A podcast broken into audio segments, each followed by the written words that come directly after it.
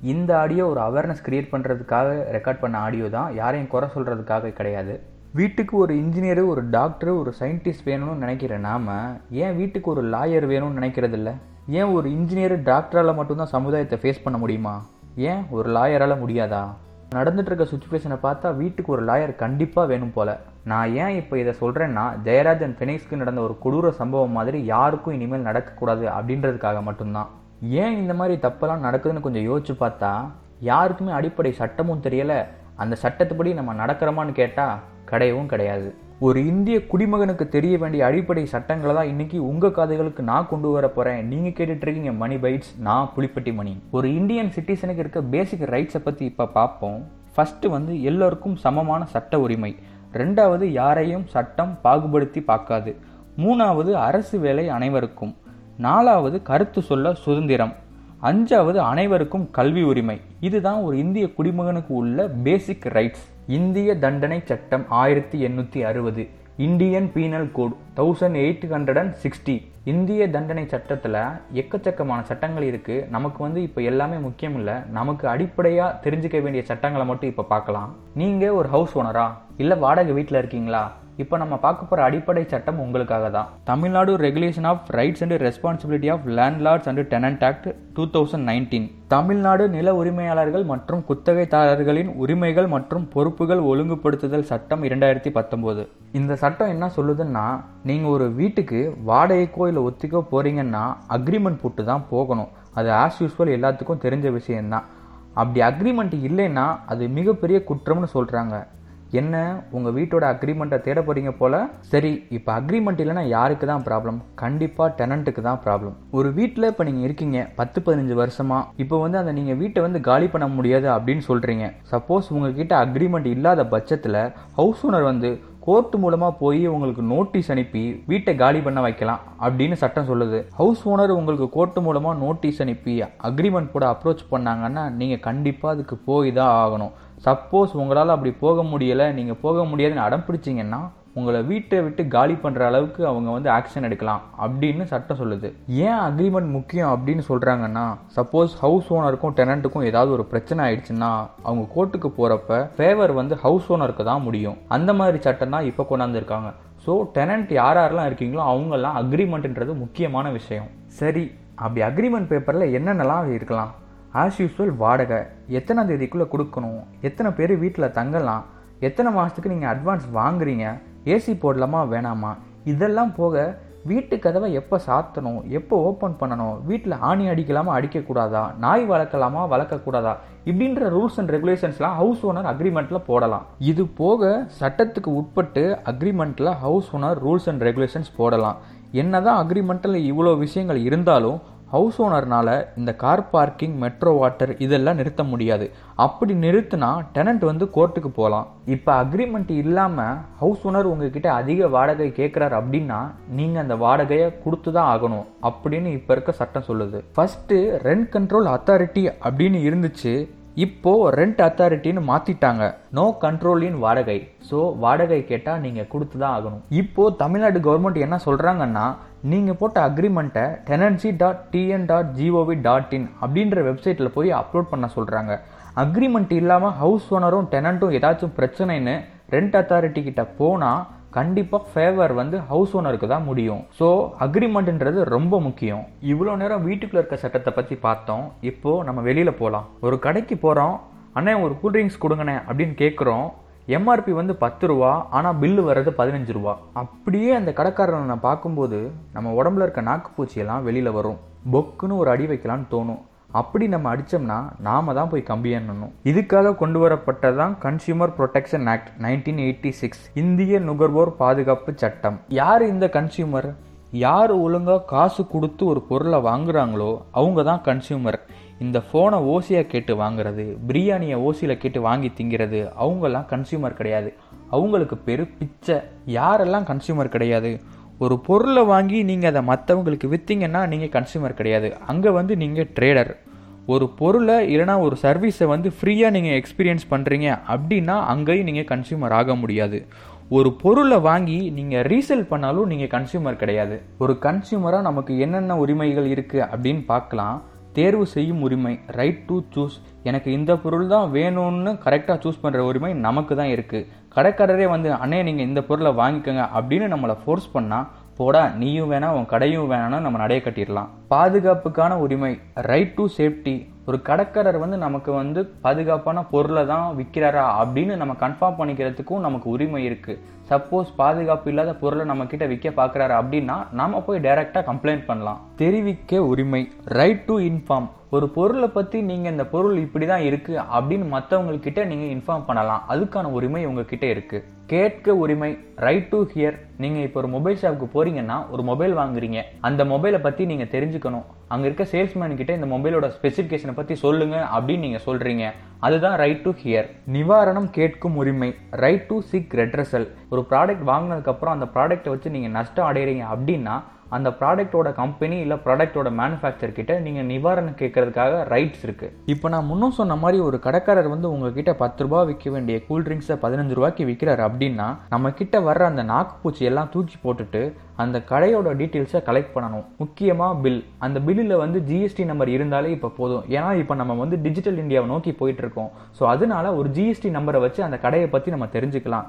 So கடையோட bill and GST number ரொம்ப முக்கியமான விஷயம்.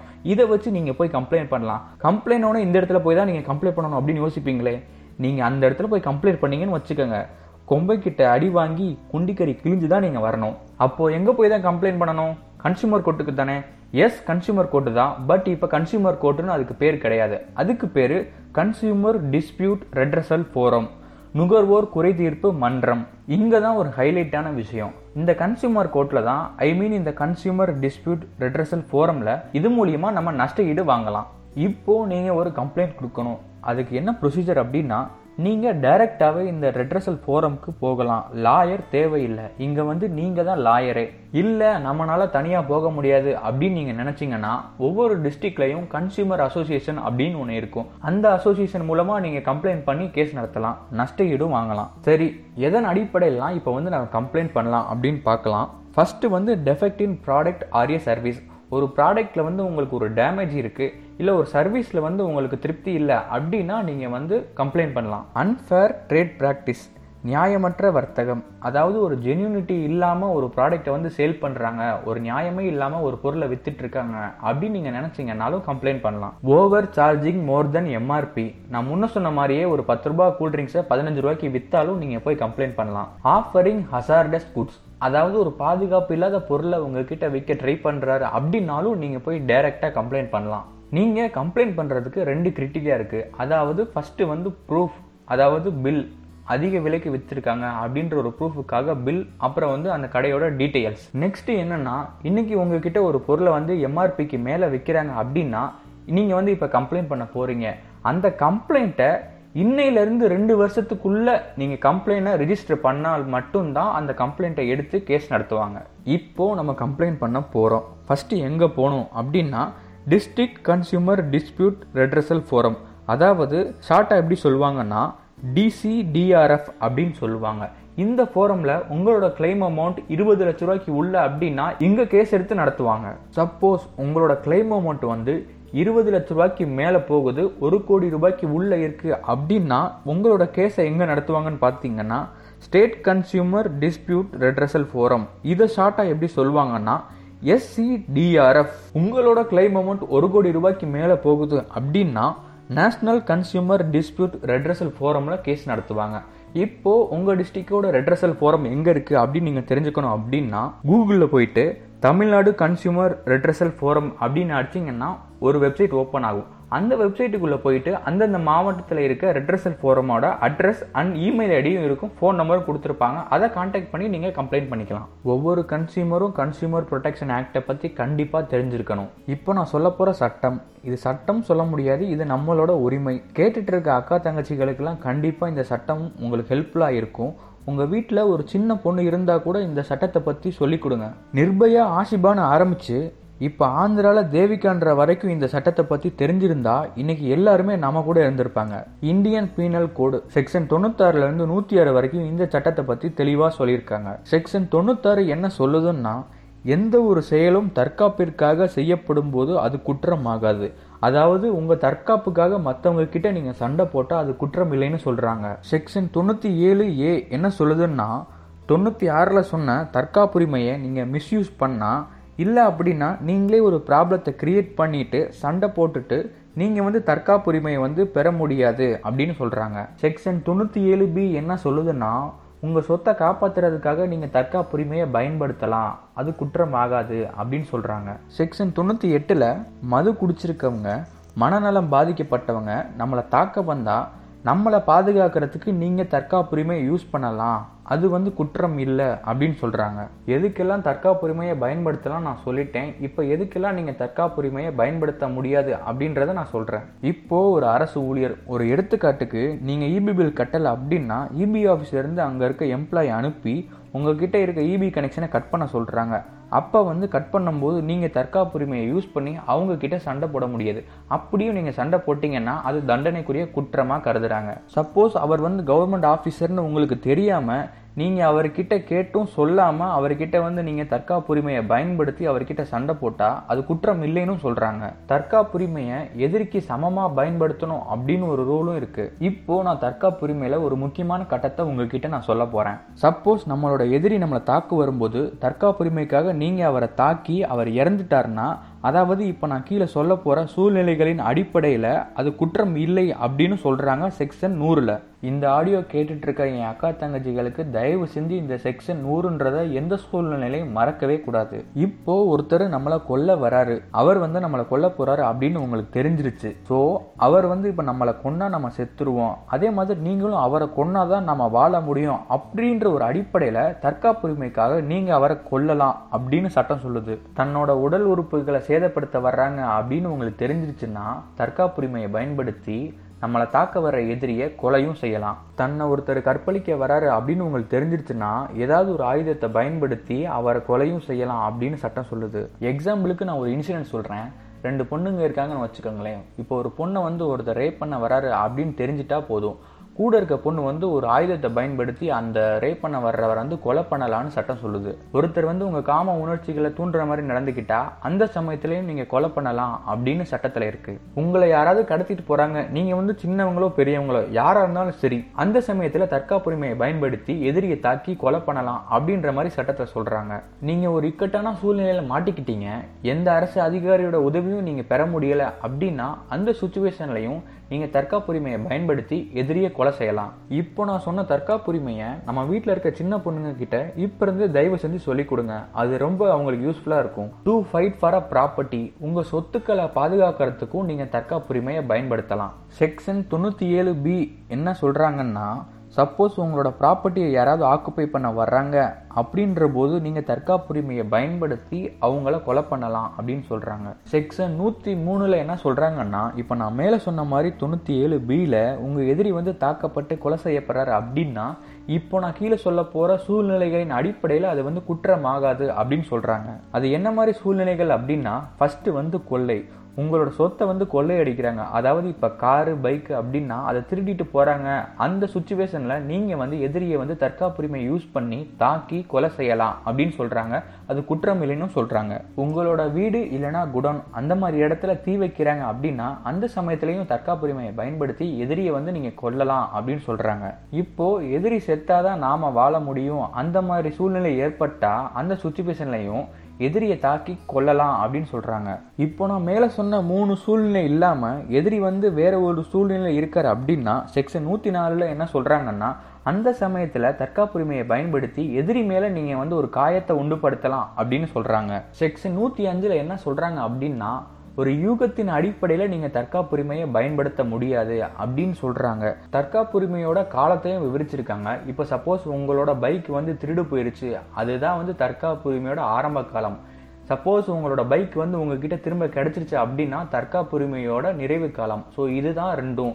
இதற்கு இடையில நீங்க சப்போஸ் யாராவது ஒரு கவர்மெண்ட் அஃபீஷியல்ஸ் அதாவது ஒரு போலீஸ் அதிகாரியை போய் நீங்க வந்து என் பைக்கை கண்டுபிடிச்சு கொடுங்க அப்படின்னா அந்த இடத்துல உங்களோட தற்காப்புரிமை யூஸ் பண்ண முடியாது. ஏன்னா பொறுப்பை வந்து காவல்துறையிட்ட கொடுத்துட்டீங்க அப்படின்னா தற்காப்புரிமையை அங்கே பயன்படுத்த முடியாது. தற்காப்புரிமை வந்து எல்லாரும் அவசியமாக தெரிஞ்சுக்க வேண்டிய சட்டம். உங்கள் வீட்டில் இருக்க சின்ன குழந்தைகள்கிட்ட இப்போ இருந்து தயவு செஞ்சு சொல்லிக் கொடுங்க. முக்கியமாக பெண் குழந்தைகள்கிட்ட தற்காப்புரிமையில் இருக்க சட்டத்தை பற்றி கொஞ்சமாவது இப்போ இருந்து ஸ்டார்டிங்லேருந்து தயவு செஞ்சு சொல்லிக் கொடுங்க. இப்போ தான் அடிப்படை சட்டத்தோட ஒரு முக்கியமான சட்டத்தையே பார்க்க போகிறோம் அதுதாங்க மோட்டார் வாகன சட்டம்.